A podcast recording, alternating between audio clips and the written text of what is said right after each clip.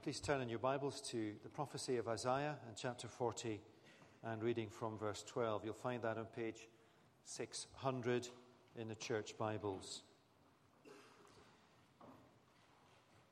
It is a natural follow on from what uh, Craig was praying, and in light of circumstances, not least in our national life. Isaiah chapter 40, reading at verse 12, page 600 in the church Bibles.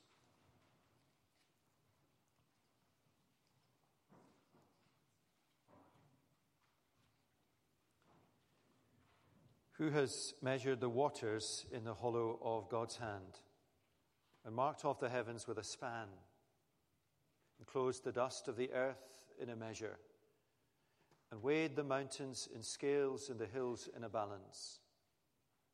Who has measured the Spirit of the Lord? Or what man shows him his counsel? Whom did he consult? And who made him understand? Who taught him the path of justice, and taught him knowledge, and showed him the way of understanding. Behold, the nations are like a drop from a bucket, and are accounted as the dust on the scales. Behold, he takes up the coastlands like fine dust. Lebanon would not suffice for fuel, nor are its beasts enough for a burnt offering. All the nations are as nothing before him. They are accounted by him as less than nothing and emptiness. To whom then will you liken God? Or what likeness compare with him? An idol? A craftsman casts it, and a goldsmith overlays it with gold and casts it for silver chains. He who is too impoverished for an offering chooses wood that will not rot. He seeks out a skilled craftsman to set up an idol that will not move. Do you not know? Do you not hear? Has it not been told you from the beginning? Have you not understood from the foundations of the earth? It is He who sits above the circle of the earth, and its inhabitants are like grasshoppers, who stretches out the heavens like a curtain and spreads them like a tent to dwell in, who brings princes to nothing and makes the rulers of the earth as emptiness. Scarcely are they planted, scarcely sown, scarcely has their stem taken root in the earth when he blows on them and they wither, and the tempest carries them off to stubble. To whom then will you compare me? That I should be like him, says the Holy One.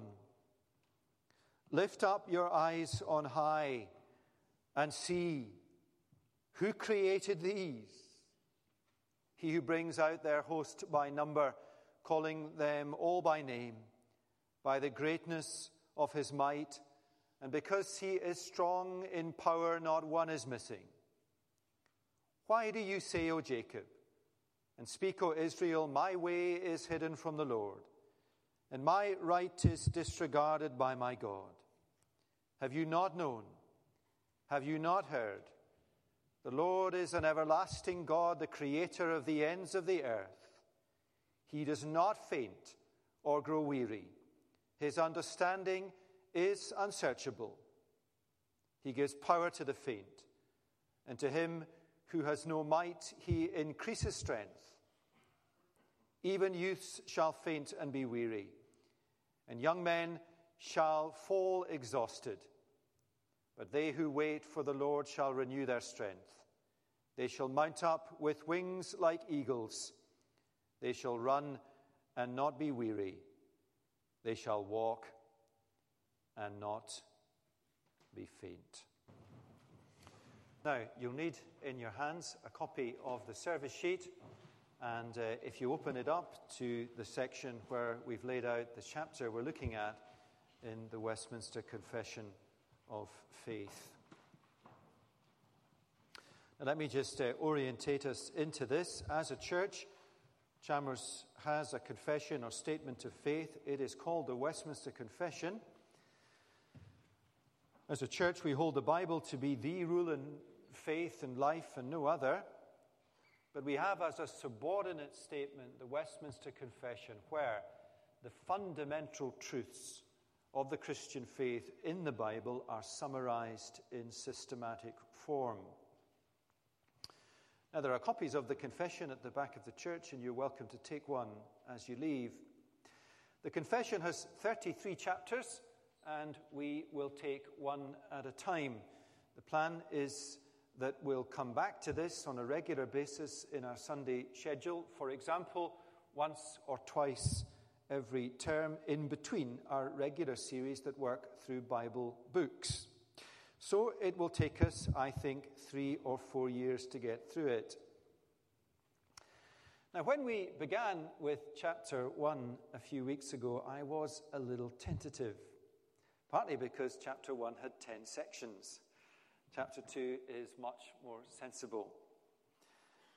But many of you have commented to me since we looked at chapter 1 how helpful you found that first study.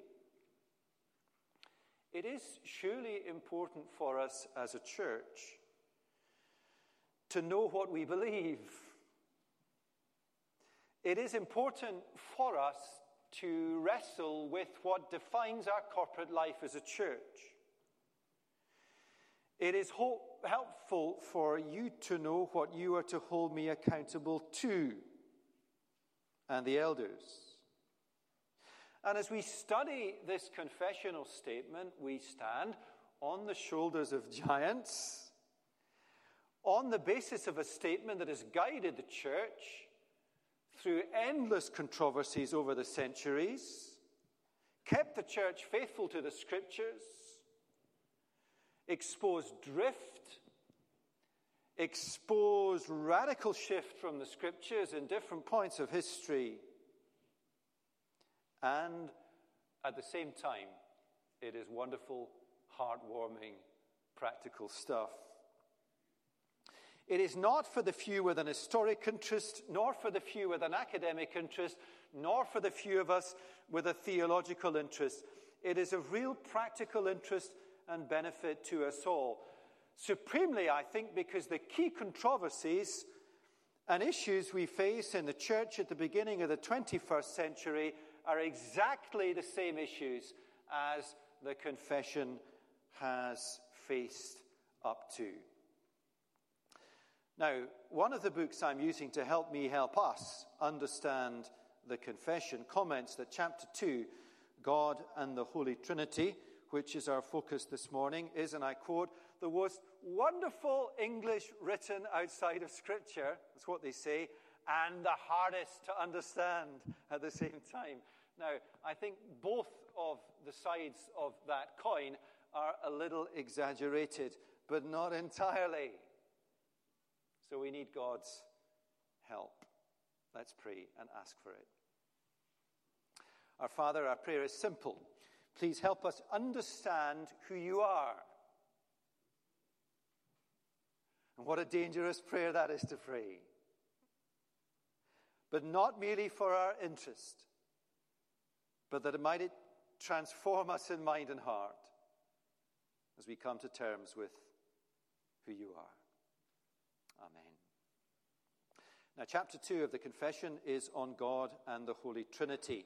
You'll see in the service sheet if you look at that, that it is divided into three sections. And uh, I have uh, also given you the scriptural proof texts that undergird the explanation. And uh, I've done that to remind us that the confession summarizes the doctrines of the Christian faith out of the Bible, doesn't find them anywhere else. Now, the titles to the three sections I've added by way of explanation. So you'll see section one. I've uh, given it the title, The Nature and Being of God. Or I guess it answers the question, Who are you, God? What are you like?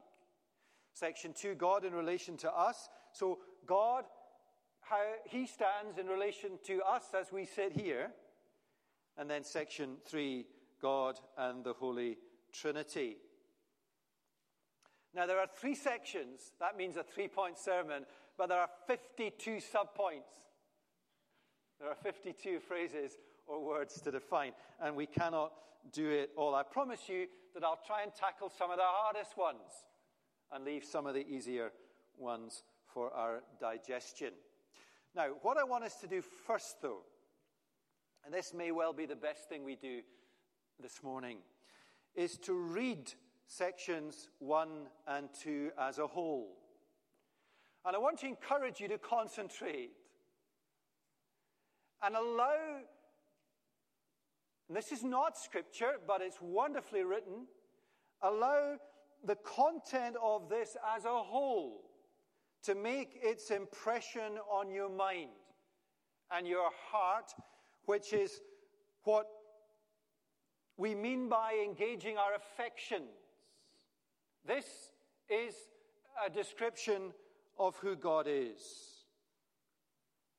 in its totality. So let's read section one. There is but one only living and true God, who is infinite in being and perfection, a most pure spirit, invisible, without body parts or passions, immutable, immense, eternal, incomprehensible, almighty, most wise, most holy, most free, most absolute working all things according to the counsel of his own immutable and most righteous will, for his own glory.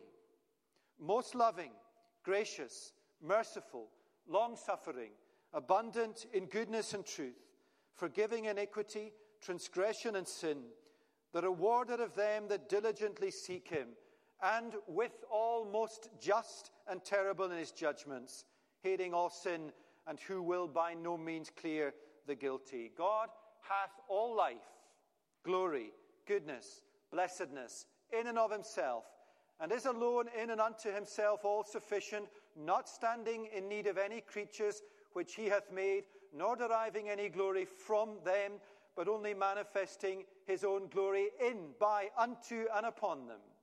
He is the alone fountain of all being, of whom, through whom, and to whom are all things, and hath most sovereign dominion over them to do by them, for them, or upon them whatsoever himself pleaseth.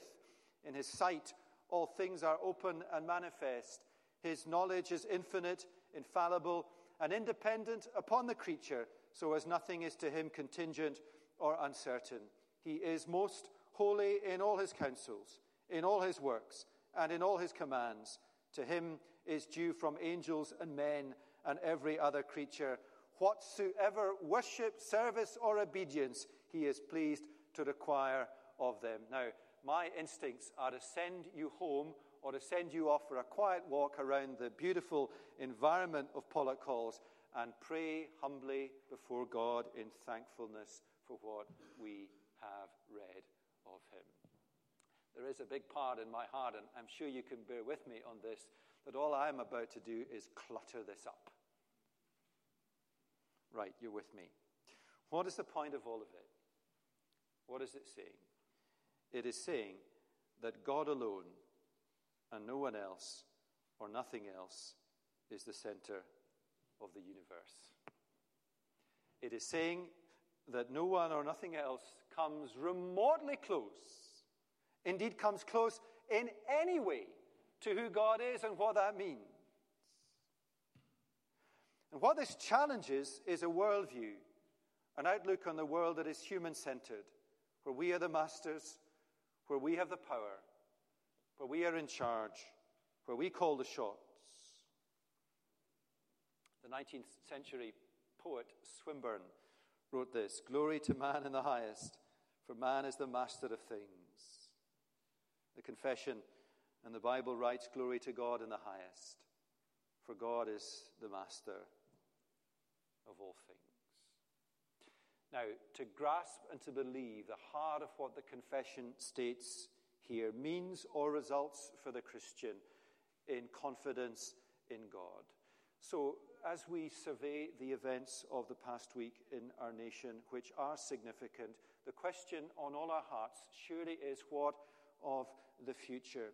Who will lead us? Who will govern us? And how? We stand almost this morning with no one governing us and no one left in the opposition. Things will settle, I'm sure, but who will govern us and lead us and how? If we look out on the world beyond our own nation, these questions are just as real. We make decisions, we vote, politicians make decisions, but in whom do we and they and us all, as human beings, place our trust and confidence for now and for the future? Not in ourselves or in any politician. Nor should any politician place their confidence in themselves or any other politician. But the Bible says to us, God's word, in Him and in Him alone. For He is the center of the universe, the world, the destiny of nations and all peoples. Confidence, confidence in God in uncertain times. The only true and real and lasting assurance is to be found in Him. And is that not the case as we look to the future of our nation and our world? If you look at Scotland as a nation, there are more question marks and more uncertainties regarding the future of our nation politically, spiritually, morally, and on every other count than perhaps there have ever been in hundreds and hundreds of years. To whom do we look for its future? To whom do we trust in? And what is true on the political landscape nationally and globally is as true in the landscape of our lives. Wherein do you, as you sit here and as I stand here, place your confidence for today, tomorrow, and all the days of your life and death and eternity? It is either A, in yourself, or B, in the one true living God. A Christian worldview, a God centered worldview, means not only confidence in God, but dependence on Him. Many of the hymns get this so powerfully. We sang last Sunday morning, We rest on Thee, our shield and our defender. I will trust in you alone. Confidence, dependence. What does this confessional statement do to your heart as a Christian? It renders you humble before your God. As Christians, we are in great danger of underestimating God, of domesticating God, of taming God. Christian worldview like this gives us confidence, dependence, humility, and straight line simple obedience. We do what he says. Now, many of us here are Christians, not all, but many of us, and we do have a God centered worldview. But as we turn now to look at some of the detail, let me ask you this question How big is the God that is the God of your worldview? How big is he? Now, let me comment just on bits and pieces of the detail. Section one the nature and being of God. Now, section one is like a symphony. There are three movements in this section covering the greatness of God, the love of God, and the severity of God. Just let me pause at that point. Think of the logic of this the greatness of God, the love of God, and the mercy of God and the severity and judgment of God that underpins it all. Where, where does most or much of the theology in the church today stop? The greatness of God, then the love of God, and there's a line. The confession runs the greatness of God, the mercy of God, the severity of God. There's a completeness to it. And when you have the severity of God, it renders the love of God real. Let's read again the greatness of God. There is but one only living and true God. What a powerful statement that is. One God, one living God, one true God. All human centered religion is space for many gods, many ways to God. And the extreme of human centered religion is I am God. I am God of my life. There is but one only living and true God who is infinite in being and perfection. Infinite means, I think, something like without bounds or limits. The contrast is with finite. We are finite and limited and are circumscribed by our creaturehood and, of course, our sin. Not God. He is infinite without bounds and limits in his being and in his perfection. So Job cries out, 11 and 7, Can you find out the deep things of God? Can you find out the limits of the Almighty? God is a most pure spirit, invisible, without body parts or passions. Now that is striking. How do you think of God? How do you conceptualize God? In your mind. As a human being? Well, yes, that is right. If you are talking about the incarnate Son, the Lord Jesus, the Word who became flesh, but that comes later in the confession, and that eh, should not limit our conception of God. God chose to reveal himself in the person of his Son, the Lord Jesus, but that is not the limit of God nor the sum of God. Here, God is described as a most pure spirit, invisible, without body parts or passions. So, Jesus, the incarnate Word, said to the woman of Samaria in John 4 God is spirit, and those who worship him must worship him in spirit and truth we're going to sing later in the service these words that are so familiar to us, but do we realize what we're singing? Immortal, invisible, God only wise, hid from our eyes. Where is God? In the person of the incarnate Word, in a human, Jesus. But that is not the sum of God. Where is God? He is pure Spirit. He is everywhere. There is no part of the universe where God is not. Can you see him? No. Is he here? Yes.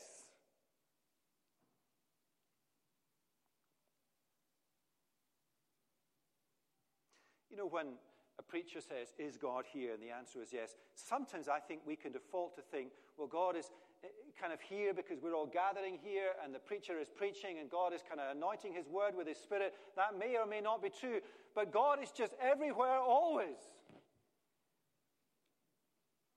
God is immutable. That means unchangeable, not in the sense that he is consistent, although he is, but that God has no need to change. He is perfect, so he is bound to be unchangeable since he can neither get bigger nor improve, nor become more knowledgeable than he is. He is immutable and he is immense. Solomon, who built the most immense and grand temple that one could ever build, 1 Kings 8:27 said this on the day that he dedicated that great building. But will God indeed dwell on the earth? Behold, heaven and the highest heaven cannot contain you, how much less this house that I have built. So look up into the sky and you get a glimpse, a tiny glimpse of the immensity of space. The universe is immense. What of the God who created it? Is he not immense? Immense is the perfect word these Westminster divines have chosen. It is immense. Am I a God at hand, declares the Lord, and not a God far away? Can a man hide himself in secret places so that I cannot see him, declares the Lord? Do I not fill the heavens and the earth? What marvelous statements. There is but one only living and true God, who is infinite in being and perfection, a most pure spirit, invisible, without body parts or passions, immutable, immense, eternal. Psalm 90, verse 2 Before the mountains were brought forth, or ever you had formed the earth and the world, from everlasting to everlasting, you are God. Immutable, immense, eternal, incomprehensible. What that means, incomprehensible, is that you will never get to the back of God. You will never, ever fathom all that there is to fathom. I guess you may be experiencing this right now as we try to get our heads around what some of this stuff means. The fact that God is incomprehensible to us as humans leads to two reactions. One, arrogance. I will not accept that I will not know all things. Or humility, that I have a finite mind and he is incomprehensible. He is almighty, most wise, most holy, most free, most absolute. We cannot stop and dwell on every one of these stones, although each merits our attention. What about most free? Our God is in the heavens, he does as he pleases. Most absolute. Moses said to God, Who are you? And he said, I am. He, he claims absolute comprehensiveness. And therefore, the confession states, He works all things together for the counsel of His own immutable and most righteous will, for His own glory. How big is your conception of God now?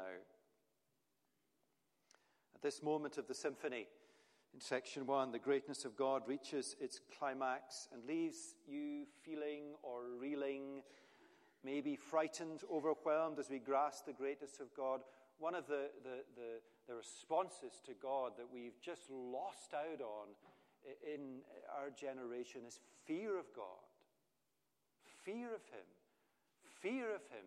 I mean, He is scary.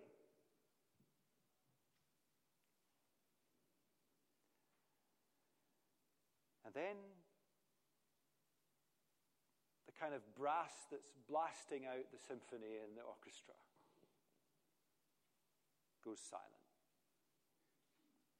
And there's a total change in what you hear. Let me just read that transition as we move from the greatness to the love of God, working all things according to the counsel of his own immutable and most righteous will for his own glory, yet most loving, gracious, merciful, long suffering abundant in goodness and truth, forgiving iniquity, transgression, and sin, and rewarder of them that diligently seeking. Now, these are eternal attributes or characteristics of God that He is loving, He has always been, that He is gracious, He has always been merciful, and so on. But when humanity rebelled against God, rejecting His rule over them, God didn't all of a sudden change His heart to become these things. But of course, we see it and feel it most of all that God, out of His love for us, in spite of our rebellion and rejection of him, came to our rescue in the person of the Lord Jesus Christ, forgiving iniquity, transgression, and our sins. The greatness of God and the love of God. Immortal, invisible, God only wise. We're going to sing that. That's of the greatness of God, that we cannot even find human words to describe his greatness. And then we're going to sing Amazing Grace. How sweet the sound that saved a wretch like me. I once was lost, but now am fine. And the confession is so right. To them, whether young or old, whether a child or a 90 year old, who diligently seek after God, to those who diligently seek after Him and lay hold of Him in believing faith, He will reward them. And what greater reward can you and I have than the forgiveness of sins, the reconciliation to this holy God, the adoption as his children. What a reward! It's best been described as a king's ransom, which is exactly what it is. The greatness of God, the love of God. That's where our sermons often end, but the confession shifts the musical instruments that play here somber, whatever that is, the severity of God. And the logic is that those who do not diligently seek Him, they will feel, experience not the love of God, but the severity of God. And withal, God is most just and terrible in His judgments, hating all sin, and who will by no means clear the guilty. It's striking that the section ends with His severity, His judgment. And if there is a danger that our conception of God is too small, there is a danger that our conception of the gospel of God is without the judgment of God. And it is true, I think, that to speak of the love of God without the severity of God, to speak of the grace of God without the judgment of God, cheapens his love and grace and beguiles us into thinking that it doesn't really matter whether or not we believe in Jesus. It matters more than anything in the world. And let me say to you, as your minister, as your pastor, that Jesus is crystal clear and the Bible is crystal clear. That if we do not diligently seek after God, all the fury of the wrath of God will live on your head for all eternity. That's what he says.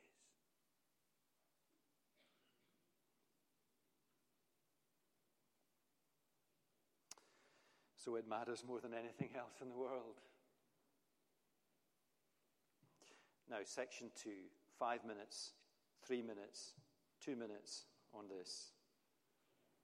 You're going to think that I've summarized the bits I can understand. You're quite right. Now, time doesn't permit a detailed study on this. It's God in relation to us. And the point being made in section two is to contrast who God is in himself with his creatures his creatures mean angels, humans, and animals. It is a contrast between the creator and the created. And the difference is like vast.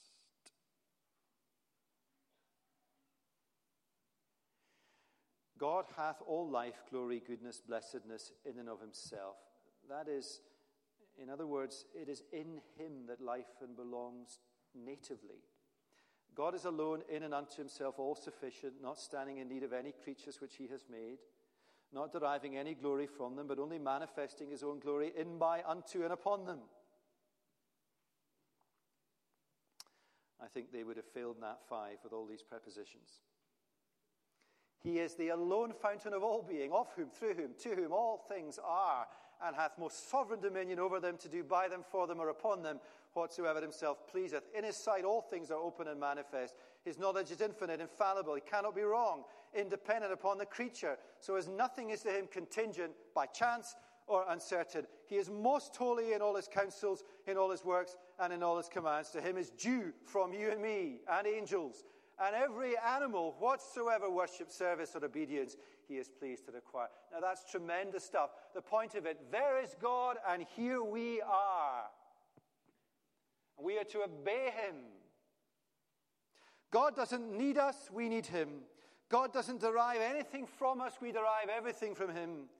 God doesn't ask for us of our worship, service, or obedience. He is pleased to require of us what he wills. He demands of us because he is God. And that leads us to the third and final section on the Holy Trinity. The sheer vastness and greatness of God is diversified into three distinct persons one God, but three persons. Let me read this, make a couple of comments on it, and then we're done. In the unity of the Godhead, there be three persons of one substance, power, and eternity God the Father, God the Son, and God the Holy Ghost or Holy Spirit. And then a sentence of explanation. The Father is of none, that is, from none, neither begotten nor proceeding. The Son is eternally begotten of the Father. In other words, there has never been a time when Jesus the Son was not in existence. So, John 1 and 1 in the beginning was the Word, the Word was with God, and the Word was God. And then the Word became flesh. Jesus came to earth. Back to the confession the Son is eternally begotten of the Father. What begotten means I don't think anyone knows. I just haven't found anyone who can give me an adequate explanation of what begotten means. And we have to acknowledge that there are some mysteries. The Son always has been, but he was begotten. The Holy Spirit eternally proceeding from the Father and the Son. There was never a time when the Holy Ghost, the Holy Spirit, was not in existence. What precedes mean? Well, I don't know. Now, the doctrine, the truth about one God in three persons, Father, Son, and Holy Spirit, is in some respects a mystery beyond our ability to understand or comprehend. And we need to remember in all of this that we can only understand this in part because the mechanisms and means that we have to understand it is finite, it's language. And language cannot contain all that there is of God any more than we can put God in a box or put God in some space. God is everywhere, He is invisible, He is pure spirit. Yet, this doctrine of the Trinity is of profound practical importance because each person of the Holy Trinity is integral to our salvation. As humanity, we were created by God, yet we rebelled against Him. But God, out of His great love for us, came to us in the person of His Son, the Word Jesus, made flesh as a man, a human, to set aside His majesty and in humility to die as the perfect atoning sacrifice for sin that we might be forgiven, Father and Son. And all that Jesus has achieved for us becomes ours through the indwelling Holy Spirit, Father, Son, and Holy Ghost. God Himself, that pure Spirit, God Himself, that pure Spirit living in us. A spirit that adopts us, that enables us to cry, Abba, Father, a spirit of transformation, our comforter, our helper, our teacher, our inspiration, our empowerment for witness to the gospel. And what an astonishing thing it is that the God that is immortal, invisible, and only wise is the God that Newton spoke of. Amazing grace, how sweet the sound that saved a wretch like me is the God who lives in us by the Holy Spirit that enabled you to get up this morning and say in your breakfast prayers, My Father. Now, astonishing, these connections. And now the Lord Jesus has gone back to the Father. But the Holy Spirit that proceeds from the Father and the Son dwells within us so that I can call and remember the words in section one of the confession here. Just think on this. I'm trying to connect these lines. The one living and true God, who is infinite in being and perfection, a most pure spirit, invisible without body parts or passions, immutable, immense, eternal, incomprehensible, almighty, most wise, most holy, most free, most absolute, is my Father. And he lives in me. And this pure divine spirit lives within me and is unsullied by my mortal flesh. It transforms my mortal flesh into the likeness of Christ, but my mortal flesh cannot touch, cannot take any of the purity of God that is within me from God'sness within me. It's wonderful stuff. And surely, as we dwell on this, in light of the uncertainty in the world, in our nation, in your life and mine, it gives us confidence, assurance, dependence, humility, and obedience. Well, let's pray together.